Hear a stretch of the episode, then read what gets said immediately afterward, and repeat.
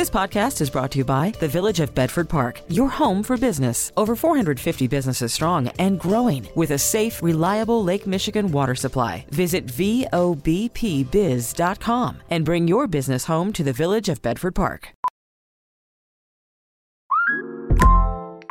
Hey, Mel, Bry here. Gotta work from home today because the whole family caught a nasty. Daddy! Hey, Mikey, if you're gonna puke, find the popcorn bowl! But my availability is 110%. Coincidentally, so is my fever. Kidding. Mel, I'm so cold but hot. Uh, but I'm gonna get you that budget just as soon as. Uh, Mikey, popcorn bowl! Press 1 to use Instacart and get your family sick day essentials delivered in as fast as 30 minutes. Press 2 to keep working. Do not press 2. Just use Instacart, Brian. Now, the WBBM Noon Business Hour.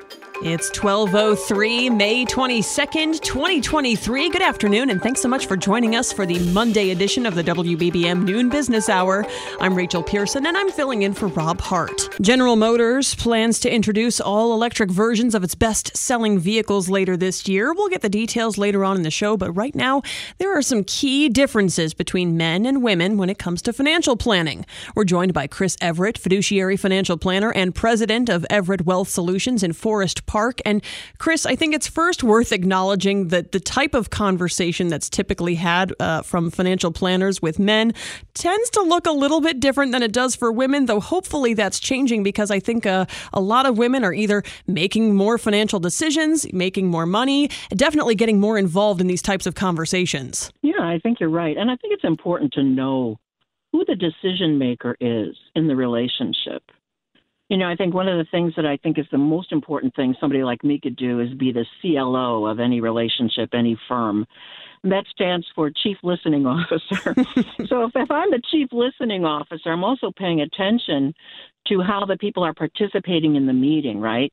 You want to make sure that you're involving both parties, the man and the woman, whatever it might be, uh, because you don't really know who's making the decisions. And frankly, if you are the man or the woman in the relationship that's doing most of the heavy lifting with regard to money, what happens when you die? Mm-hmm. That other person really needs to be brought along so that they understand at least the fundamentals of how everything moves. Well, and you mentioned a, a, really good point of longevity. Women tend to outlive men. So whether you are the primary uh, breadwinner in your family, let's say uh, you mentioned death, but even the loss of income, a change in career, these are all things that, that can fall on a woman to deal with. You betcha. It's that's why it's just so important. Everybody has to engage. One of the tools that we use before we do engage is called a communication profile. It's on my website.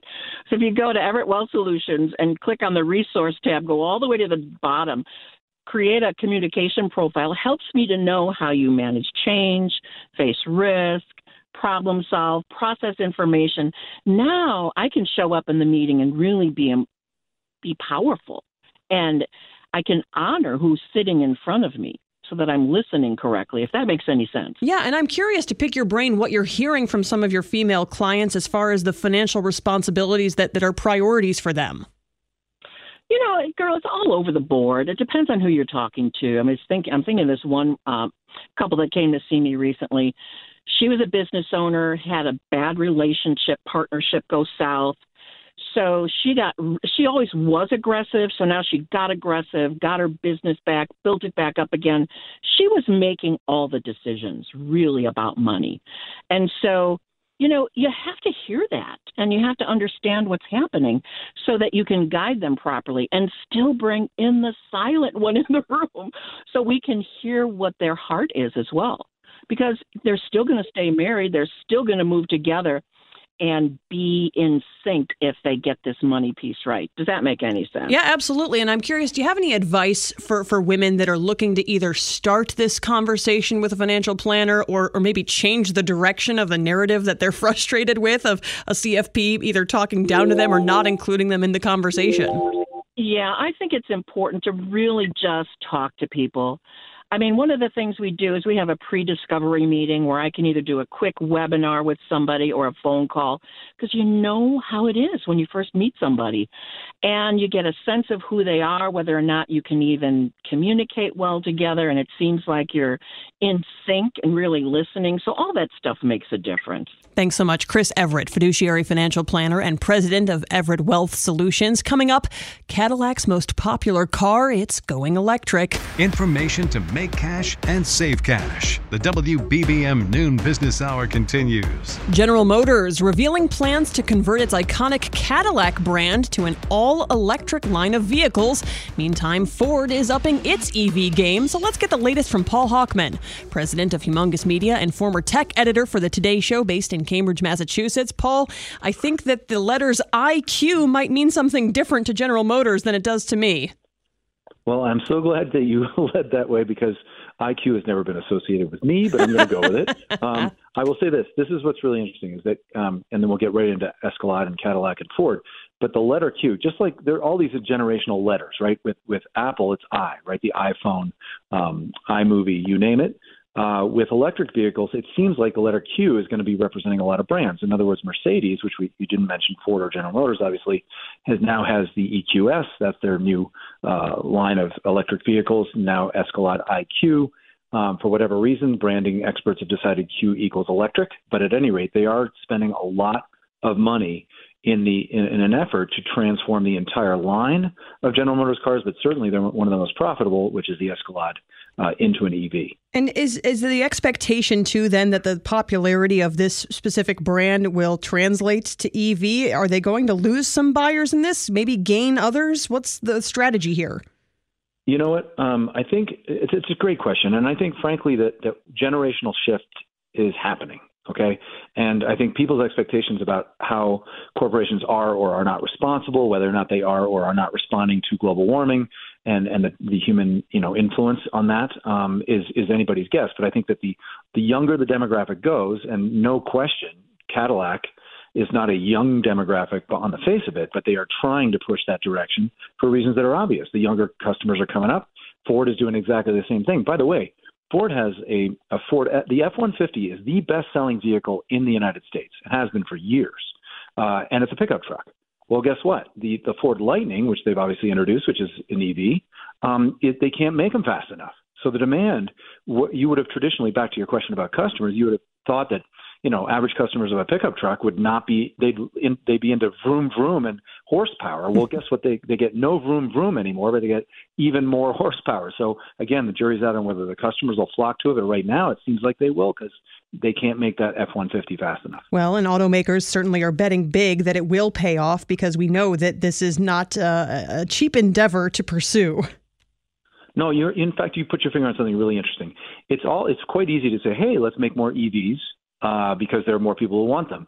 But transitioning your business from an internal combustion, you know, ICE is with the sort of the acronym internal combustion engine world into an EV world is not. It's not just that you have to transform factories. It's all kinds of operations and sourcing and everything else are going a hundred years of of procurement is going out the window. So managing this transition is just as important as making a popular vehicle. Thanks so much. Paul Hochman, president of Humongous Media. Up next, we'll gauge the value of solar panels and pools on a home. Compounding your interest with an economy of words. This is the WBBM Noon Business Hour. There are several things to think about as homeowners consider residential solar energy systems, including the impact on resale value. Plus, a pool can be an add on that some people are looking at as well. Let's discuss the impact on price with Brian Wickert, president and owner of AccuNet Mortgage in Waukesha, Wisconsin. And Brian, let's start with solar panels because I drive around my neighborhood. I see several roofs with solar panels on them. If I'm a homeowner that's thinking about the cost versus the benefit, what are some things I need to know? Well, I think that if you're if you've got resale in mind, it makes absolutely no difference. I think solar panels are going to attract as many people as they're going to repel, just because they're not very common. Uh, also, in my 35 years in the mortgage lending business, I have never seen not even one time an appraiser uh, make an adjustment to a home because it had or did not have solar panels. So it's kind of a meh. Meh, meh, but it'd be good if you're planning on staying in your home. I mean, I think it's a great way to avoid rising energy costs. We know that there's also some rebates affiliated with it. Uh, so if you're if you're not planning on selling, maybe worth considering. Right. I, I think that in the big list of things, uh, if you're going to sell your house, it's not even in the top 50, right? It's not like you're not going to lead with that in the description of your home. It's all going to be about the location and whether the kitchens and bathrooms are redone. But you hit it right on the head, Rachel. If you're going to be staying in the home and you've done the calculus and you know, hey, it's going to take me five years to make back my investment, great. But it's not something that's going to impact your resaleability of that home, not even one iota. Now let's let's shift gears here and, and talk about pools. And I'm going to throw in a, a, personal anecdote here because once upon a time, as a child, the Pearson family thought it'd be a great idea to get an above ground pool in the backyard. And sure, for the kids, myself, super duper fun. But uh, I think my dad, in hindsight, would never want to do it again, and it's because of all the maintenance that goes into it. That is, uh, you hit it in the Midwest. Okay, it's one thing if you have a home in Florida or Arizona, you got to have a pool, right? In the Midwest, it is just as much of a repellent as it is an attraction. Mm-hmm. It actually really narrows uh, the the pool of buyers who would be interested in your home, right? Because I think in the Midwest, people you know naturally think, unless it's a day like today, hey, my pool season is going to be really short, okay? And, and and again, the cost of it, you're never going to get that money out uh, that it costs you to put the pool in. So it's strictly a luxury that you got to love uh, if you're going to do it. But if you're going to sell that house, don't think that the appraiser or any buyer is going to say, "Hey, I'm going to add a hundred grand because that's what it costs you to put in that pool." No way. Yeah, I know uh, for a fact too that that I even have some neighbors who who just bought a house. There wasn't a pool. They went ahead and put one in because hey, they're sticking around. But I don't think that if you're from if you're talking from a seller's perspective, uh, this this again maybe isn't in that top fifty you mentioned. Not not even close. But if you were in Florida, now that's another you know that's a whole other kettle of fish. You'd want to have a pool for sure. I think it'd be a detriment. So, like everything in real estate, it's all local. Thanks so much, Brian Wickert, president and owner of AccuNet Mortgage, based in Waukesha. Listen up. I won't sugarcoat it. This is the longest cold, flu, and allergy season we've ever seen, but we're not alone. We've got Instacart. Sure, you may be a coughing snot faucet who just wants mommy, but you're not giving up! Not when cold medicine, fragrant herbal teas, and honey shaped like bears can be delivered through Instacart in as fast as 30 minutes! Now let's go win the sick playoffs! Daddy, I just want my soup. Oh, sorry, Sport. App says it'll be here in, in a few minutes. Hm, Instacart for the win. What? This is Chicago's news, traffic, and weather station, News Radio 1059.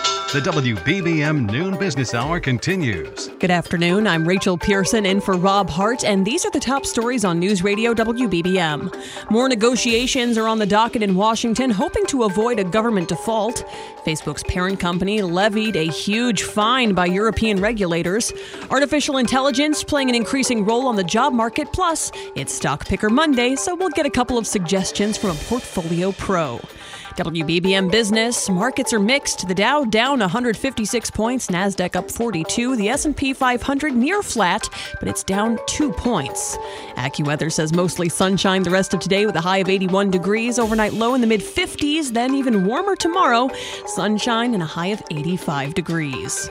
The WBBM noon business hour continues as talks taking place in Washington hope to avoid a first ever U.S. default on the federal debt. Correspondent Rita Foley reports it would reverberate around the world and quickly. Moody's Analytics says even if the debt limit were breached for no more than a week, the U.S. economy would weaken so much, so fast, it would wipe out a million and a half jobs. And America's currency is so reliable around the world that merchants in some unstable economies demand payment in dollars instead of in their own country's currency. China might feel the pain. Orders for Chinese factories that sell electronics to the United States could dry up. Swiss investors who own U.S. treasuries would suffer losses. Moody's Analytics chief economist Mark Zandi says no corner of the global economy will be spared if the U.S. government defaults and the crisis isn't resolved quickly. I'm Rita Foley. Meantime, the European Union has slapped social media giant Meta with a record $1.3 billion privacy fine while ordering it to stop transferring user data across the Atlantic by October. The penalty fine from Ireland's Data Protection Commission is the biggest since the EU's strict data privacy regime took effect five years ago, surpassing 2021's huge hit on Amazon for data protection violations. The Irish watchdog is Meta's lead privacy regulator in the 27 nation bloc because the Silicon Valley tech giant's European HQ is based in Dublin. Meta has vowed to appeal and ask courts to immediately put the decision on hold. The company adds there's no immediate disruption to Facebook in Europe. Charles de London. It's 60 minutes of financial planning. The WBBM Noon Business Hour continues. Markets are mixed this afternoon. We're joined now by Gary Kaltbaum, president of Kaltbaum Capital Management based in Orlando, Florida. And uh, Gary, I think it's safe to say that the debt ceiling is certainly on a lot of investors' minds. What's your thought on that? Uh, well, it's certainly uh, we're being told by all the people that took us to this position that the end of the world is coming unless they uh, raise more debt, scaring the you know what's out of people. Uh, yes, yeah, so it, it is front and center. I, I don't believe a word they are saying that uh, the economy will collapse and the world will end. Uh, there's 160 million of us that go to work every day to do better for ourselves and our families. Uh, we'll be just fine. They just need to get their act together. And, and the debt ceiling certainly may be making headlines, but there is sort of an underlying issue, and that's inflation. It's not going anywhere. So let's, I mean, that may have a bigger impact on the economic equation. Well, inflation is still ele- elevated, but definitely off the highs. Uh, so trend uh, is, much much better, and, and let's just hope it stays that way. We'll know a lot if the 10 year yield starts going back above four percent. Then it'll tell us that maybe inflation would be would pick up. Uh, but for me, and I've been talking about this for a while. The longer term is they, they say the debt ceiling is the crisis. No, the debt is the crisis. Uh, the amount of money being spent that they don't have is just uh, the numbers are staggering, and, and eventually there's going to be heck to pay. They're taunting the economy, they're taunting markets, uh, they're taunting uh, the citizens uh, with the growth in size of government, scope of government. Uh, and just on the spending side, it just never ends, unfortunately. There's also been talk, too, that we could see not one, but even another two uh, increase rate hikes from the Federal Reserve. Uh, certainly a lot of talk about recession. Which side are you on? I can take a guess, but I'll ask anyway. Uh, I think there are areas already in recession, but I think overall, I mean, we're, you know, there's a lot of people working. Uh, unless we lose the job market, I think the economy will be uh, okay. Nothing spectacular, uh, but all this talk about deep recessions, uh, I'm, I'm not there yet. That said, if we lose the job market, then we talk because the uh, credit card usage has skyrocketed to a record high at the highest interest rates we've seen in forever and uh, savings rates have plunged. So that's a one-two punch uh, that we definitely have to worry about. And by the way, that's not opinion; those are facts. Mm-hmm.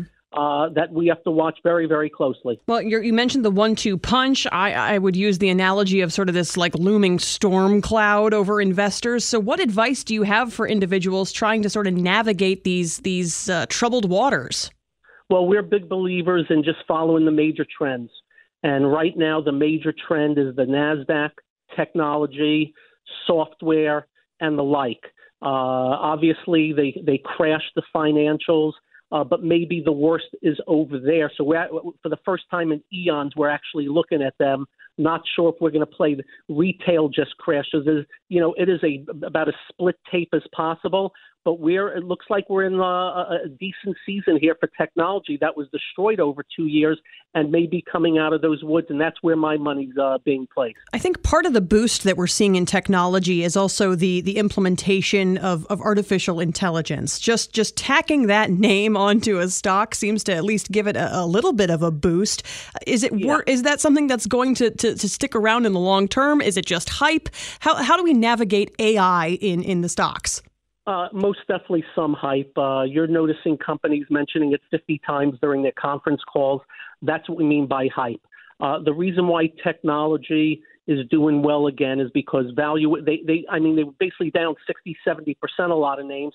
So valuations are lower while some of these companies are still growing decently. And we know by fact, going back decades, technology is, the, is a driving force behind productivity gains. And I think there are going to be places uh, uh, to make money off of. Specifically, you know, the software stocks right now much much better. So again, that's where uh, you know my money's bet, and uh, keep my fingers crossed. I know what the heck I'm talking about. Thanks so much. I hope you do too. That's Gary Kaltbaum, president of Kaltbaum Capital Management, based in Orlando, Florida. You can find him online at garyk.com. And up next, the conversation of artificial intelligence continues. We're going to talk about its impact on the job hunt. Money talks as the WBBM Noon Business Hour continues. Career paths are increasingly being directed by artificial intelligence. So let's talk about how that's affecting job searches with Michelle Reisdorf, Chicago jobs expert at Robert Half here in Chicago. And uh, Michelle, this is becoming an increasingly uh, larger role when it comes to applying for jobs, finding candidates. How exactly is artificial intelligence? What role does it play? Well, it's simply, you know, more and more companies are using applicant tracking systems to more easily, you know, gather applicant data, collect resumes. And, you know, the AI involved in that will just help organizations kind of assess and select talent um, by better matching it to you know their skills and their work history to what employers' requirements are. So, if I'm applying for a job, do I now need to think about the AI algorithm and making sure that my data is going to show up at the top of a pile compared to other applicants? I think that's uh, that could be tough to navigate. No, because um, you know companies have been using applicant tracking systems for years, which really operate off of that kind of that keyword match you know, the key thing is just making sure as you build out your resume, your history, your skills, that you're just very thorough about making sure that you explain everything you can fully so that it is captured as it is scanned and picked up. And again, uh, from an employer perspective, using this technology obviously saves a, a, lot of time in, in just sort of getting through the weeds of an applicant. But ultimately, there, there's still going to be sets of human eyes looking at the job application process. Absolutely. The technology just helps, you know, more quickly identify the matches again between the skills and work history of a candidate to the employer's requirements. But it's a AI is a tool. It's not a substitute for the human art of recruiting. And you know, really today, successful recruiters at any organization are looking at soft skills like communication, attitude, you know, um, a candidate's in, true interest in succeeding in a role in making decisions about hiring. And, and right now, AI is being used to, to sift through applicant information. Will it reach a point where we start to see, uh, you know, have a sit-down interview? Well, it's not going to be with a person; it's going to be with AI. is that is that yeah. something that's realistic? I'm thinking it, it could be. Um, I mean, possibly. I don't see it though. You know, at the end of the day, soft skills are as important as the hard skills on a resume.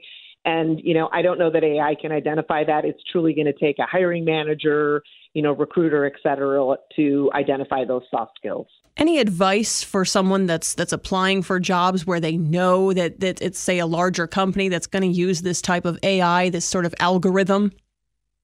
You know, I would say still put a personal touch to the process.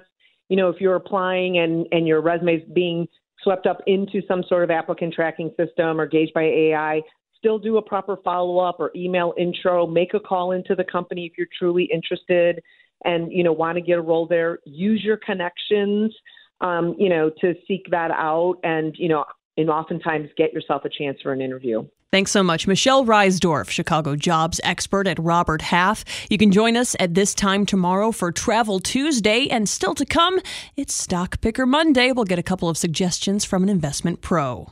The only program dedicated to currency events. You're listening to the WBBM Noon Business Hour. It is Stock Picker Monday.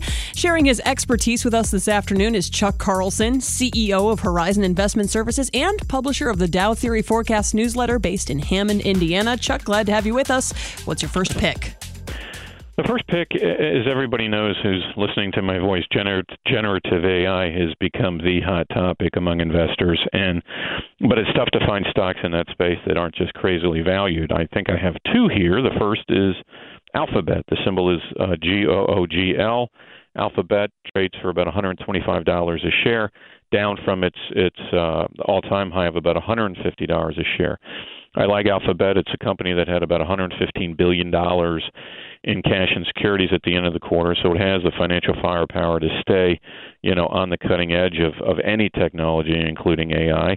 Uh, earnings are improving. This last quarter was an improvement from the previous quarter, and, and kind of indicated that things had bottomed for the company, and I look for pretty good growth later this year and in 2024.